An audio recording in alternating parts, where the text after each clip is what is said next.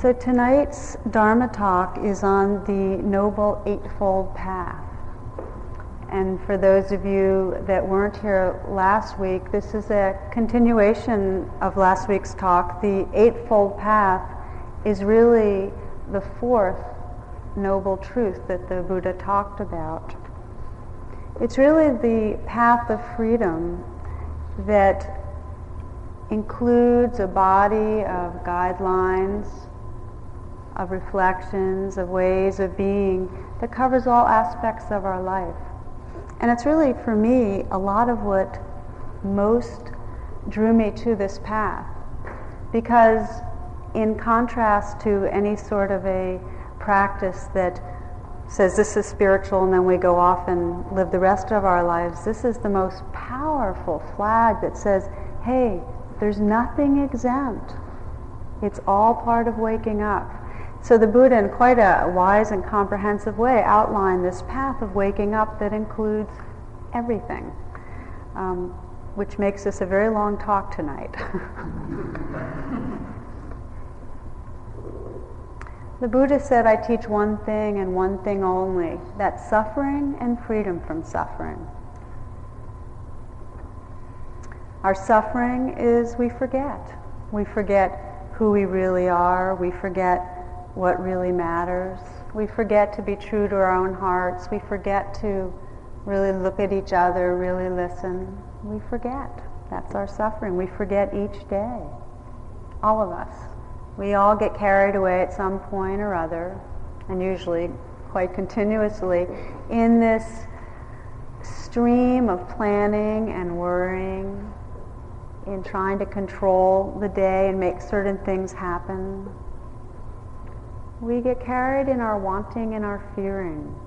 And it's very much a part of the culture. We're in a culture that presses forward and has these goals and these standards that really squeeze us and keep us hopping.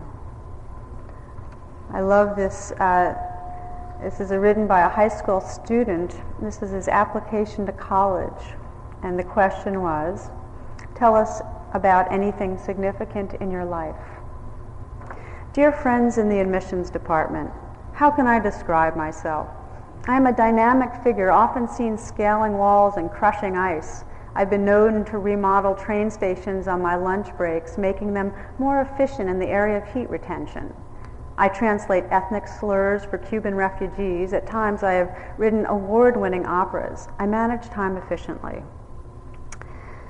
I can tread water for three days in a row. I woo women with my sensuous and godlike trombone playing. I can pilot bicycles up severe inclines with unflagging speed, and I cook 30 minute brownies in 20 minutes. I'm an expert in stucco, a veteran in love, and an outlaw in Peru. I once single handedly defended a small village in the Amazon from a horde of ferocious ants. I play bluegrass cello and was scouted by the Mets. When I'm bored, I build large suspension bridges in my backyard and enjoy urban hang gliding. On Wednesdays after school, I repair electric appliances free of charge. I am an abstract artist, a concrete analyst, and a ruthless bookie. Critics worldwide swoon over my original line of corduroy evening wear. I don't perspire. I bet 400, children trust me. I once, I once read Paradise Lost, Moby Dick, and David Copperfield in one day and still had time to refurbish the entire dining room. I know the exact location of every food item in the supermarket, and I have performed covert operations for the CIA. I sleep, but only infrequently and usually in a chair. The laws of physics do not apply to me.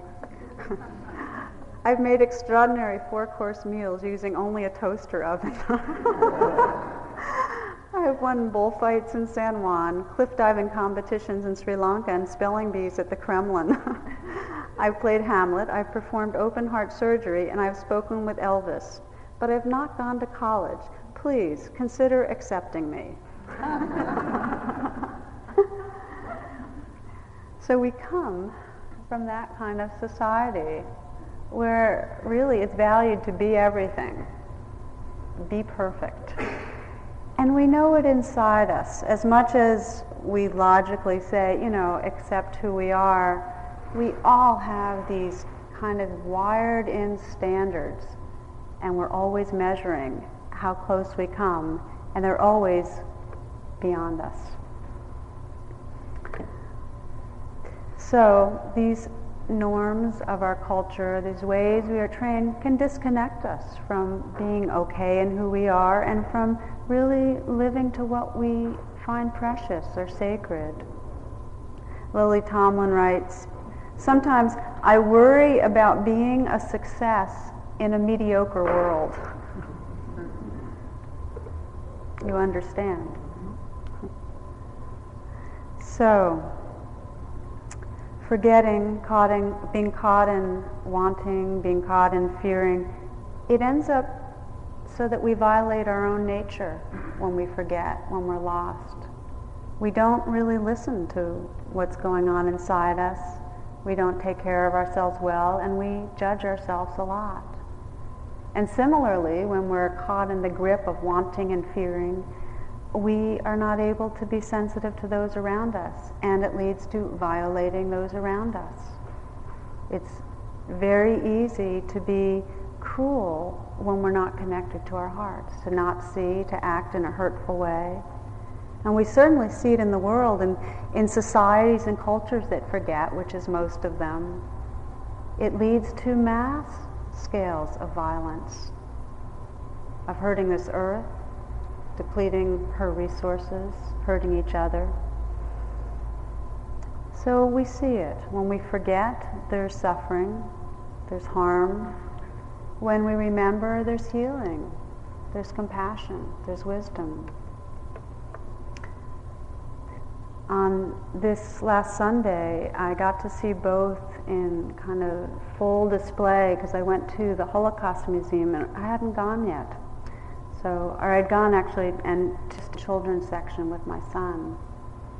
So it was, as those of you that have been there and as most everyone can imagine, um, seeing what is as horrible as anything in the universe, how humans, when they're disconnected and acting out of fear and hatred, can create such enormous, unfathomable suffering.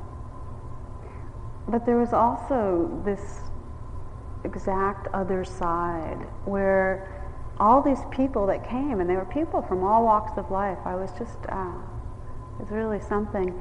We're walking through in these faces that were so soft and sad and right there, and will, the courage to bear witness, you know, when we're willing to really look in the face of suffering, it naturally opens our hearts. So there's this, this beauty that humans have to face suffering and open and feel our hearts, and then this incredible, incredible, painful side of being when we disconnect and lash out.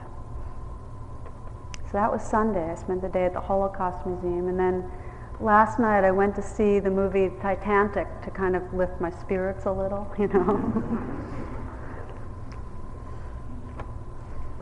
so our path to remember and our conditioning to forget. It's been said that spiritual life is very much like a garden, that it's our nature to bloom. You know, it's our nature to wake up. And it's something that we cultivate. And it's natural to cultivate, to want to be the gardener and the garden. We're both. So the Eightfold Path charts, pretty much, the ways that we can cultivate the qualities of wakefulness and heart, which are really our nature. And the first of the Eightfold Path is wise understanding. And I think it's so beautiful that the Buddha began the whole thing with wise understanding, that we arrive, we even step, take a step on the path because there's some place in us intrinsically that knows. Some place in us that knows that awakening's happening. It's just happening. We can look at our lives and look at our awareness and know that there is this kind of natural blooming going on, that we are getting kinder and we're seeing more. And the more we long for awakening, the more it happens. The more it happens, the more we get intentional. So this is wise understanding. The root is the seeing that we're waking up and seeing the suffering that happens when we're asleep. Wise understanding is seeing that everything's changing and there's nothing we can hold on to. That when we try to hold on, we suffer because by nature things keep changing. We get, as one student put it, rope burn, holding on to the moving rope. We suffer when we try to hold on. That when we resist how life is, we suffer. We resist by, in some way, posing that life is wrong, something's wrong with me, something's wrong with you, something's wrong with how it is. We resist. When we do that, we create suffering. We create suffering when we struggle against our mortality, how it all is. This probably is the most deep way that we all keep ourselves contracted, tied up in knots, that in some way we anticipate and are afraid of the fact that these forms come and they go. Woody Allen writes, Some people want to achieve immortality through their work or their descendants. I intend to achieve immortality by not dying. So we organize our life to avoid this vulnerable feeling that we're going to die, that we're not complete, that we're not okay. We organize around that. And in that organizing, we live a lot in the mentality that's either worrying or planning because something can go wrong. Now, it's been described by the Buddha, and we talked about this last week some, that this conditioning to try to hold on so tight to these transient experiences, this conditioning to resist, arises out of a sense that we're separate, that we're a separate self, that we don't really belong to the whole, and that we need to defend ourselves and we need to expand and enrich ourselves in order to be okay. We have to keep doing something. Albert Einstein described it as an optical delusion of consciousness that things were separate. So, one thing that I find very useful to, to reflect on is that that's natural. That it's not like um, the Buddha shaking his hand saying, You dummy, you thought you were separate and you're not. It's actually natural that we're supposed to emerge and think that. It's part of our evolution. It's part of the way we organize and develop coping strategies and move through life. And it's natural and part of our evolution to begin to see beyond that, to begin to see our inherent connectedness, our belonging. It's been described as that we think we're this separate wave on the face of the ocean, on the face of the sea, and in fact, we belong to the ocean. We are the ocean. We're made of water. These waves are just arising expressions of the divine.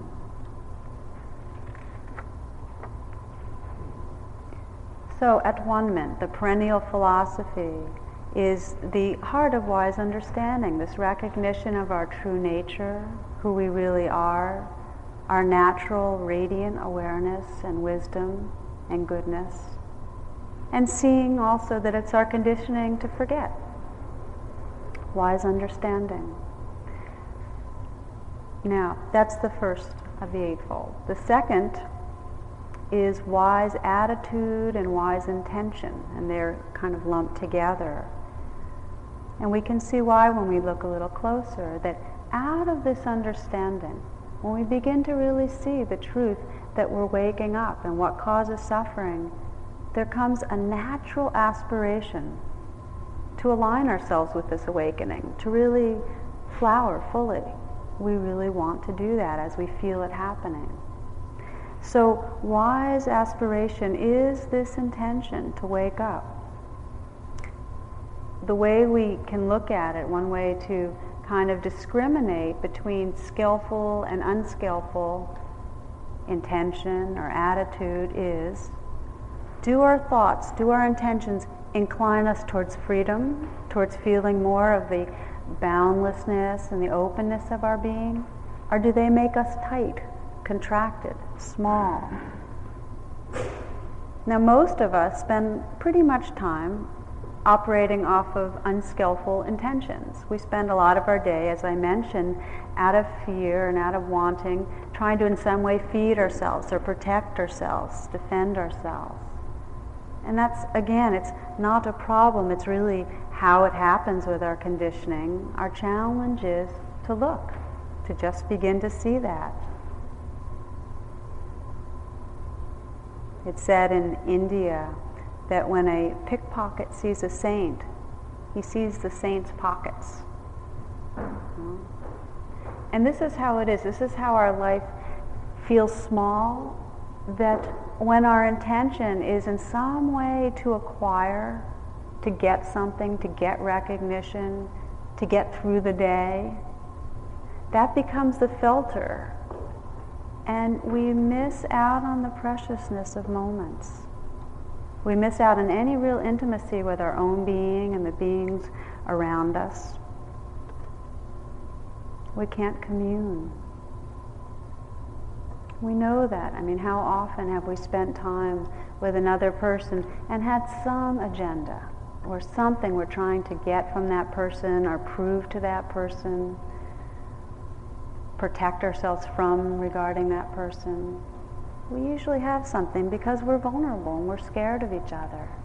But these agendas stop us from being there, stop us from realizing a deeper aspiration, which is also in all of us, which is to love and to connect. Now, what keeps us trapped in these more fear based intentions and attitudes are the habitual thoughts that we're conditioned to live inside of. Which is why a central part of practice that really frees us up is mindfulness of thinking. To begin again and again to just note, oh, thinking, thinking, and look at the thoughts. Are these thoughts that in some way inspire, that point to freedom, that remind us of what really matters to us? Are. Do they reinforce a sense of being small or separate? Do they reinforce the beliefs that something's about to go wrong or something's wrong with me? We all know what it's like to have these minds, these kind of like out of control TV sets just going from station to station to station. And a lot of the stations are broadcasting news that really says not nice things about ourselves and other people. I know for myself, part of my kind of regular inner training is when I start feeling crummy, meaning small, shallow, dissatisfied, to really ask, what is it I'm believing in right now? Generally, I'll find that I'm believing that I blew it in some way recently, like I didn't measure up. Usually, I'm carrying some deficiency feeling. That's the cause of the largest percentage of feeling bad. What do we believe in? The only way to open out of and not be slave to the conditioned thoughts that cause pain is to begin to be mindful of them. To practice noticing thinking. It's very, very powerful. Take a moment, if you will, and just close your eyes. You don't have to sit up or do anything different than you're doing, but just find your breath.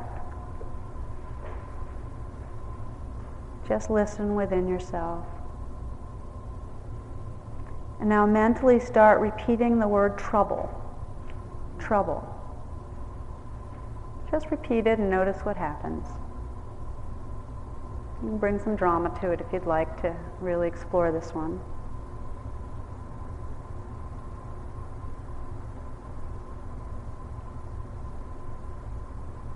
And then erase the blackboard. Take a few deep breaths.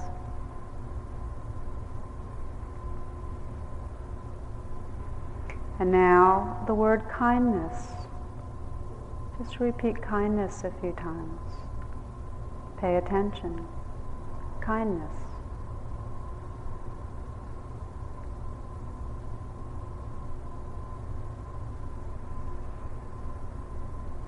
Two thoughts just plucked out of thin air, and yet you can open your eyes if you'd like. as some of you might have noticed, our whole body can get affected. There's a real power to repeated thoughts to affect our entire system. So, this mindfulness of thinking can begin to notice that that's happening. And what's so profound is that in the moment of noticing that we're thinking, if we really are aware, we're no longer in the grip. We're not believing so much the thought. It's possible to see what are thoughts made of? They're images, they're representations. They're not what's real. They're a description of what's real. We have some choice. Do I want to believe this? It's the doorway to freedom to begin to open out of these thoughts that keep us stressed and keep us small. So, right attitude is that environment of mind that's conducive to waking up. It's the intention and aspiration to be free that we stay connected with. So the Buddha started with right understanding or wise understanding, seeing what's true out of that, having the intention and attitude that's conducive to awakening. The third of the Eightfold Path is mindful speech. Now, these next three, which are mindful speech, mindful action, and wise livelihood, have to do with being in the world. It covers everything. So, mindful speech. Now, especially for our culture, because we speak so much, we use so many words, it becomes a really radical practice to begin to pay attention. If we're feeling insufficient inside, if we're feeling small or separate, our language will carry that. the purpose of communicating is understanding. Communicating is as deep a spiritual practice as any. Our language, the mood, the tone carries that, or not. Now, the Buddha gave two guidelines for wise and mindful speech. One is speak what's true, the other to speak what is helpful. What's true and what's helpful. And if you reflect on this, imagine moving through the day and saying what's true and what's helpful. It's really hard. It's hard for a number of reasons. First, it takes a lot of wisdom to see what's true and to see what's helpful. A lot of times we'll, in honor of trying to speak truth, really hurt people. And we all have so many different experiences going on uh, in us to report out the truth of any one experience isn't necessarily wise. There's lots that we can just say, okay, let that pass by. So to speak what's true when it's helpful takes wisdom. For others, the challenge is that out of wanting to be kind, maybe not being so straightforward. We certainly see this in codependent families where somebody's suffering from an addiction and we all have addictions and we tiptoe around each other. And sometimes the most greatest gift we can give is confronting with kindness the truth. So to speak what's true, to speak what's kind.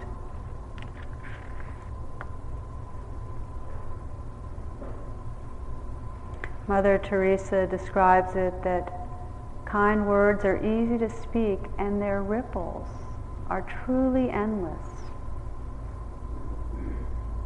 There's a huge power to our words, to hurt, to heal. I mean, each of us know it. You can reflect in your life in the last probably even few days or weeks how much power when somebody said something that was kind or caring, to soothe, to uplift. And then the other side, how painful it can be when somebody speaks in a harsh way. So, how do we do this? How do we pay attention mindfully to our speech. One thing that helps me a lot is to pause. And this is, I'm still working on it. It's taken years because there's so much of an impulse to plunge in and just to speak. Just to pause, even for a moment, to regroup, to, to come back again. To stay in our body You know, um, in a number of traditions, mindful speech is really an act of training. It's a ritual. Um, there's a process called the Way of Council that's uh, part of indigenous Native American teachings and it's also in the Buddhist and many other cultures. And there's some basic principles that really are quite beautiful. Um, the first is to speak from your heart, to really speak from your heart. The second, to listen from your heart, to not plan what you're going to say so much. You know how we all do that. To speak from the heart, to listen from the heart. To have a sense of, of the needs and ecology of all the beings involved so that you don't take too much time. So you're just conscious of the environment. So these are kind of guidelines that could be used anywhere. Quite beautiful.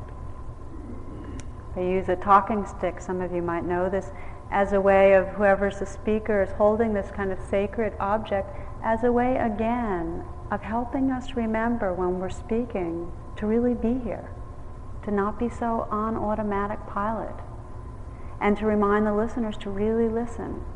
It's about presence. So right speech or wise speech. And then the Buddha, in the next of the Eightfold Path, described mindful action. That our behaviors in this world as we move through life not cause harm. If we could just do that, this world would be a very happy, peaceful place. Ahimsa is the Sanskrit word, to not cause harm. If we could th- move through our day, and you can either think of it as not causing harm or a real reverence for life, a care for life. If that could guide us through our day, we'd be so awake, so free. So, mindful action really honors and acknowledges that we're embodied, and how we move through this life makes a difference. No matter how convinced a Buddhist is that the world is an illusion, she invariably leaves a room by walking through a doorway rather than through a wall. We're in these bodies. So the Buddha described what are called now precepts that really help to guide us in wise action. The precepts are to not kill or harm, as I've mentioned, which is really another way of saying to care for life to not steal, which is another way of really saying to be sensitive of limited resources, to practice generosity, not grasping. That's the first. And the second, the third of the precepts, and there are five of them, is to refrain from sexual misconduct. I mean, how many of us have acted foolishly? Don't, don't raise your hands. you know what I mean, though, right? All of us. Everybody. so, another way to say that one, and, and by the way, in the Theravadan school of Buddhism, there's a lot of not this and don't that's, and, and there's, um, I, I think it's sometimes more inspiring to, to frame it the other way. Rather, to be free, to act in a way that frees us to express tenderness that allows us to create a container that really promotes intimacy with each other, loving intimacy. Then the next is to refrain from misuse of intoxicants.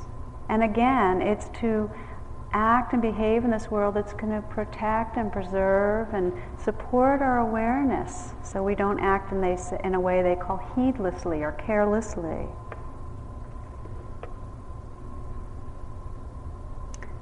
there's a ceremony that's basic to Buddhist practice of taking the precepts. And in the fall, I'm going to actually be talking more of these because they're not so much rules of conduct as the natural expression of waking up.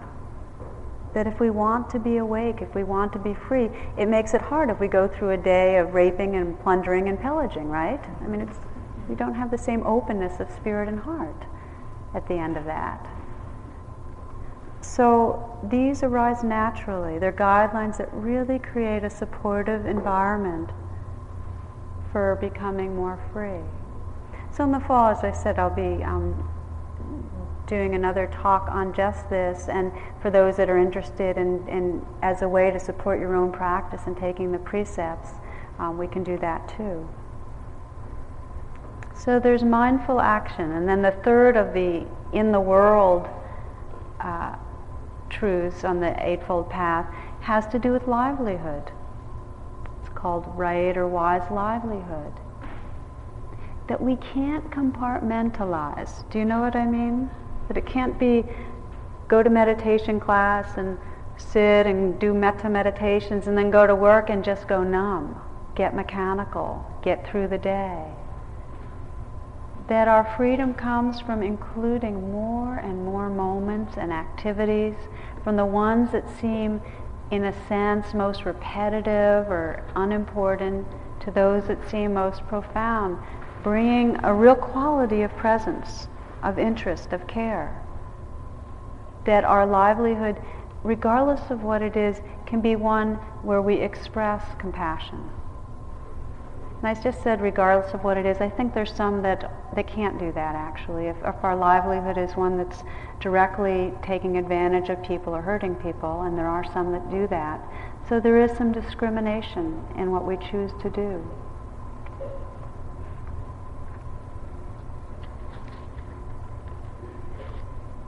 I think it's a, a, valuable ongoing inquiry for most of us to look and see to what extent we've created compartments and how much we can bring work into the circle of what we consider a part of our expression of spirit. How much we can sense the possibility through the day of expressing our heart, of being wise, and of living in the moment. The next on the Eightfold Path is wise effort. Now, effort is what energizes us through the path. We all have a natural amount of energy to expend and direct. It comes out of our intention to wake up.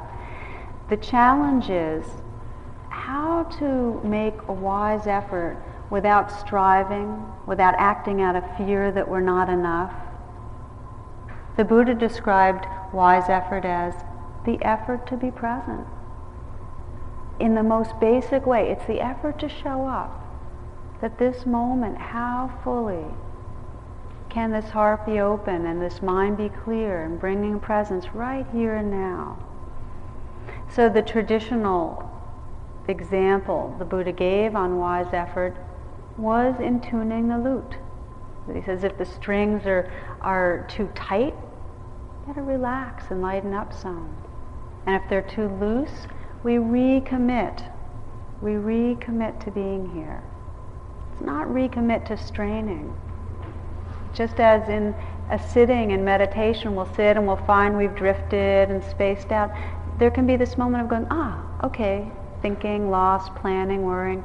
And then this sense of, ah, want to be here, recommitting, and bringing that interest and that care, which really carries us.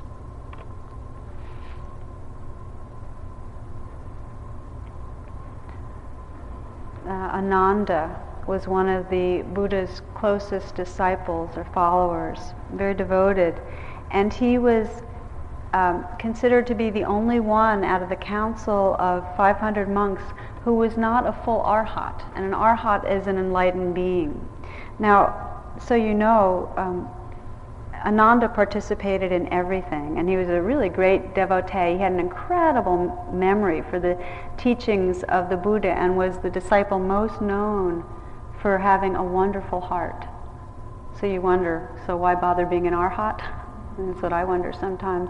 But in this story, it describes how there was still some level of, of understanding or awakening that he had not yet experienced. So the night before the council, because everybody was really kind of chiding him, he decided, okay, this is it. I'm going to go for it. And um, you know what happens when we try to go for it? He strained and he and he tried to penetrate through the veils of that are blocking him from reality. And he sat and he walked and he did all the things you do. And then he remembered the Buddha's teachings.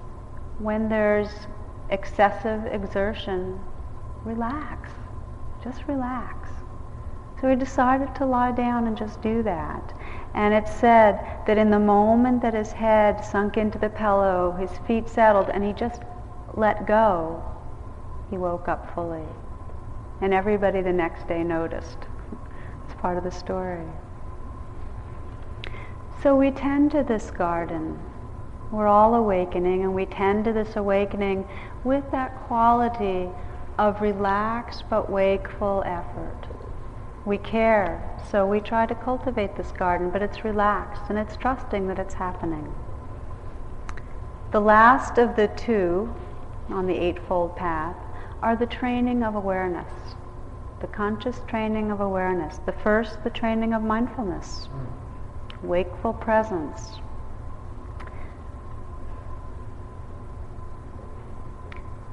In most Asian scripts, the word for heart and mind are the same. So when we talk about mindfulness, we're really talking about the wakefulness of heart and mind.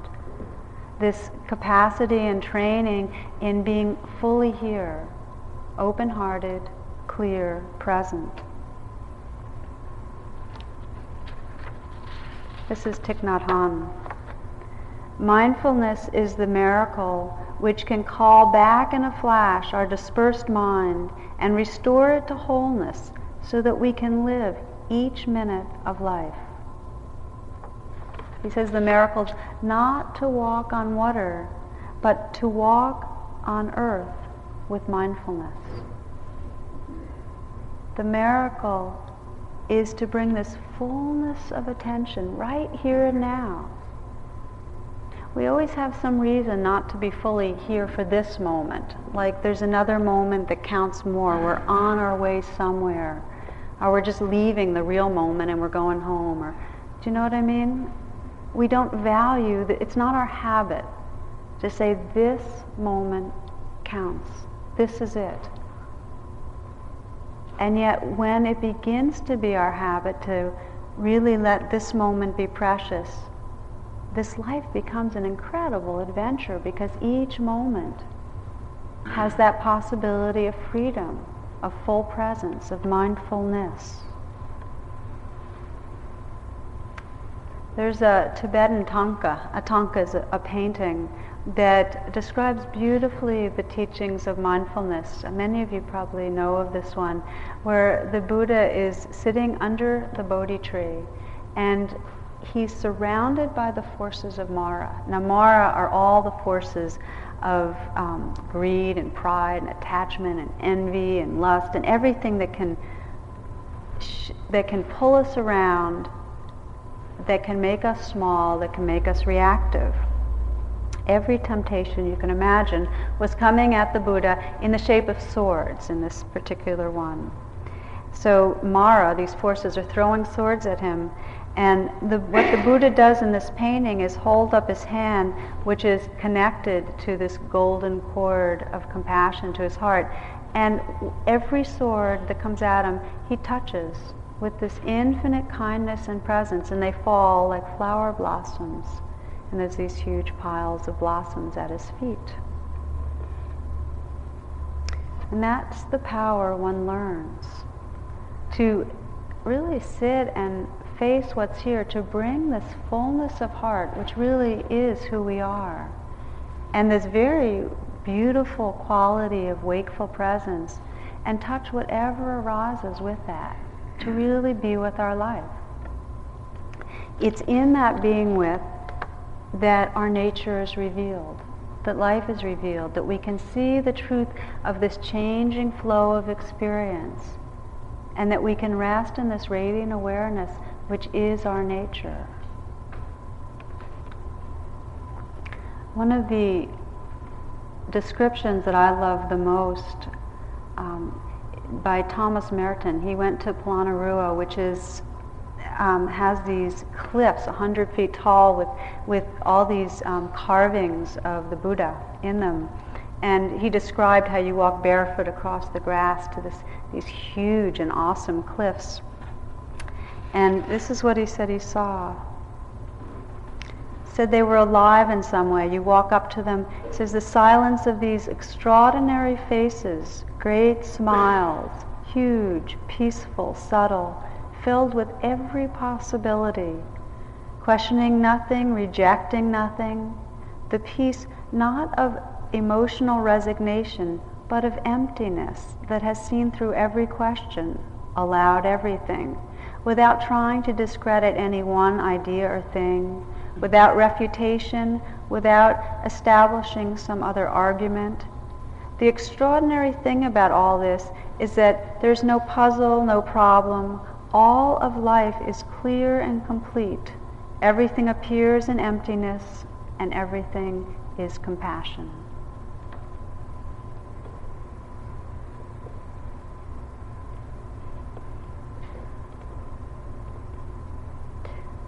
Mindfulness is not just a removed observing or watching. We don't find our peace because we've set ourselves apart and just noticed what's happening. This mindfulness and heartfulness that we practice is truly a living experience of what is happening. Experiencing from within, feeling fully, touching fully. A wakeful experience of the breath from within the breath, sensations, thoughts, confusion, grief, colors, excitement. This is about living fully living fully and wakefully. The great mantra of mindfulness is this too. Just to keep saying this too. So nothing is outside our experience, nothing is rejected. And in the moment that we say this too, we become this boundless space, this boundless heart that has room for our life. We suffer so much from feeling we can't handle this life. Do you know what I mean? Like it's going to be too much. So, one of the great beauties of this practice of learning to say this too is we find that we can soften and open in the face of anything. We have that power of heart and mind. This too. This is Rumi. Both the rose and the thorn appear together in spring, and the wine of the grape is not without its headaches. Do not be an impatient bystander on this path. By God, there is no death worse than expectancy, waiting for something else rather than being here. Set your heart on hard cash, not counterfeit, and listen to my advice.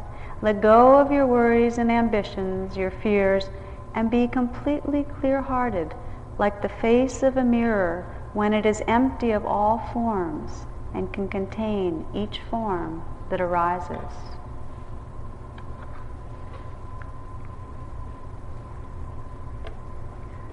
So, cultivating mindfulness, the last of the Eightfold Path is the cultivation of concentration. Concentration, that, that steadiness of mind, the contacting, the full contacting of this moment. It's the candle in the windless place really calming, really being able to be here enough so that mindfulness can arise. Steady, calm, present. When the mind is still, tranquil, not seeking any answer or any solution, neither resisting or avoiding, it is only then that there can be regeneration, that something new is born because it is only then that the mind is capable of perceiving that which is true. And it is the truth that liberates, not our efforts to be free. Concentration, stabilizing the mind so we can really be here and see what's true, see what's real. Now, the challenge of concentration, of course, is that, as we find every time we intend to come into the present is that our minds just take off again and again and again. It's said that the mind has no pride, it just roams. So it takes a certain amount of patience. Here's another description. Suzuki Roshi writes that wise effort in learning to concentrate. He says, control the cow by giving it a wide, wide pasture. You understand? that when we learn to concentrate, if we get tense and tight and try to aim the mind, the mind will rebel and there'll just be more tension. It creates a lot of tightness. So rather, concentration is an open, relaxed space of awareness, certainly intentional, certainly precise, but quite wide, quite allowing. We make room, we relax. The mantra for me in terms of concentration is just this much, just this moment, just this breath, just these sounds. Do you understand? To really come into a very intimate contact with what's happening right now, just this much. Don't underestimate the power of even a few moments of steadying the mind, of coming back. That's all we can do, you know, is, is we go away and just have the willingness to come back. And just a few moments of coming back, of being here, really gives us the power to penetrate some, to remember what matters, to be home again. Some of you know this as you practice during the day. If you just pause a bit, just take even three, four breaths in a conscious way. It's like this veil has been removed and there's just more of a feeling of realness. And we long to be real. We want to be real. There's this relief. Oh, yeah, back again. Concentration is a muscle. We actually train ourselves to come back more and more frequently till we start finding that we're more here than away. But it just takes this willingness to keep noticing when we've left and say, ah, come back again.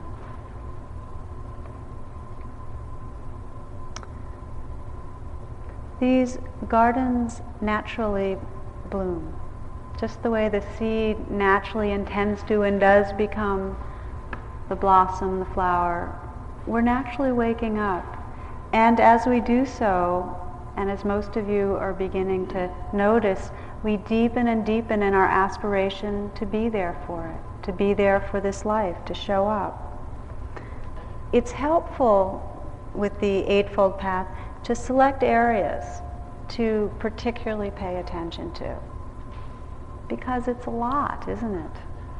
It's everything to select areas, whether it's, okay, this week I'm really going to pay attention to how I move physically, how I stand up, how I walk. Just training to be in this body. Or another week to pause a little when you're speaking with other people so that there's more moments of connecting with your heart. Or to listen more to our children. Whatever it is, it's by kind of intending to pay attention that we find that the adventure really comes alive because there's so much waking up that happens when we bring this mindfulness into our day. Now, this is T.S. Eliot. Quick, here, now, always. A moment of complete simplicity, costing not less than everything.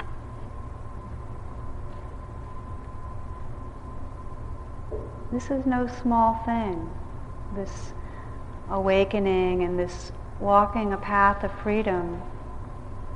It takes our entire heart and mind and being. It's a deep commitment to being who we are. And yet, it's a joyful one because that's what we love. We love discovering and living true to our being. So it's not grim. Um, and in honor of not grim, I'd like to close tonight. this is called Golden Retrievals. Fetch, balls and sticks engage my attention seconds at a time. Catch, I don't think so. Bunny, tumbling leaf, a squirrel who's, oh joy, actually scared. Sniff the wind, then I'm off again. Muck, pond, ditch, residue of any thrillingly dead thing. And you? Either you're sunk in the past, half our walk, thinking of what you can never bring back, or else you're off in some fog concerning tomorrow. Is that what it's called? My work, to unsnare time's warp and woof, retrieving my haze headed friend, you. This shining bark, a Zen master's bronzy gong calls you here entirely now. Bow wow, bow wow, bow wow.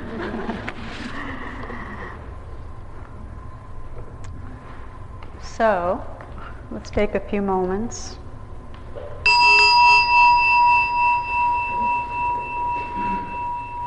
To come fully here now.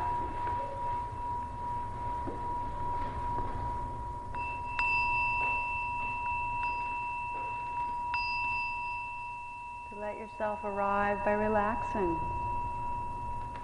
We don't become free by tensing, but rather by simply opening into what is. Sitting down in these bodies, softening,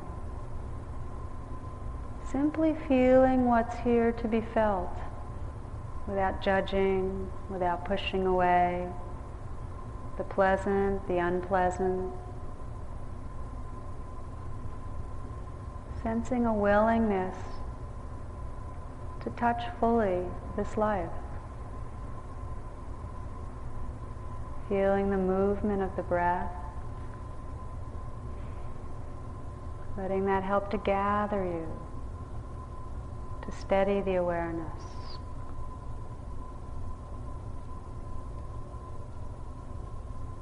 Letting the senses be open.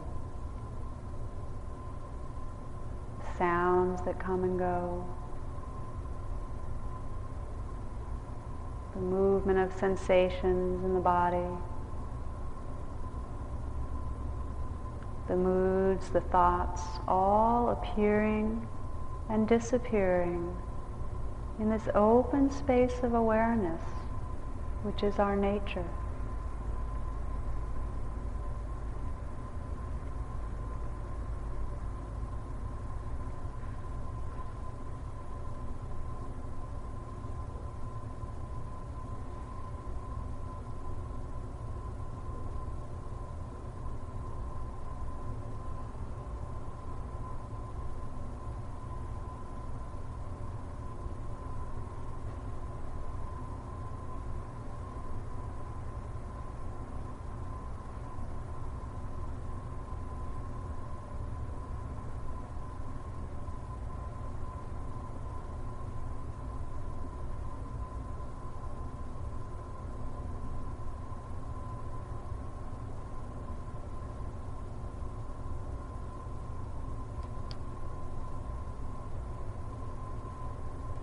May our awakening, our moments of freedom be of benefit to all beings. May our words be kind, our actions healing. May all beings be free from suffering. May all beings experience loving kindness and peace. May all beings be free. Closing as we open tonight with that sound current of Om, the universal sound current, connecting with our own hearts, each other, with all beings. Please inhale deeply and then exhale.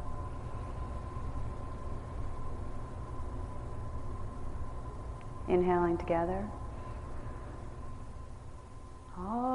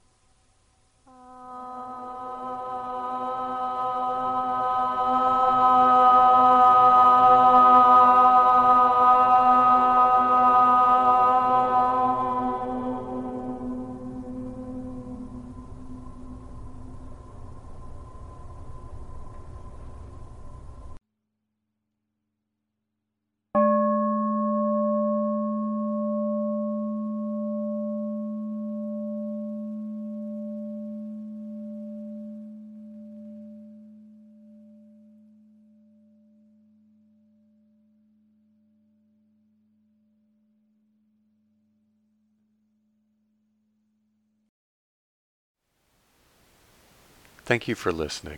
To learn how you can support the teachers and Dharma Seed, please visit dharmaseed.org slash donate.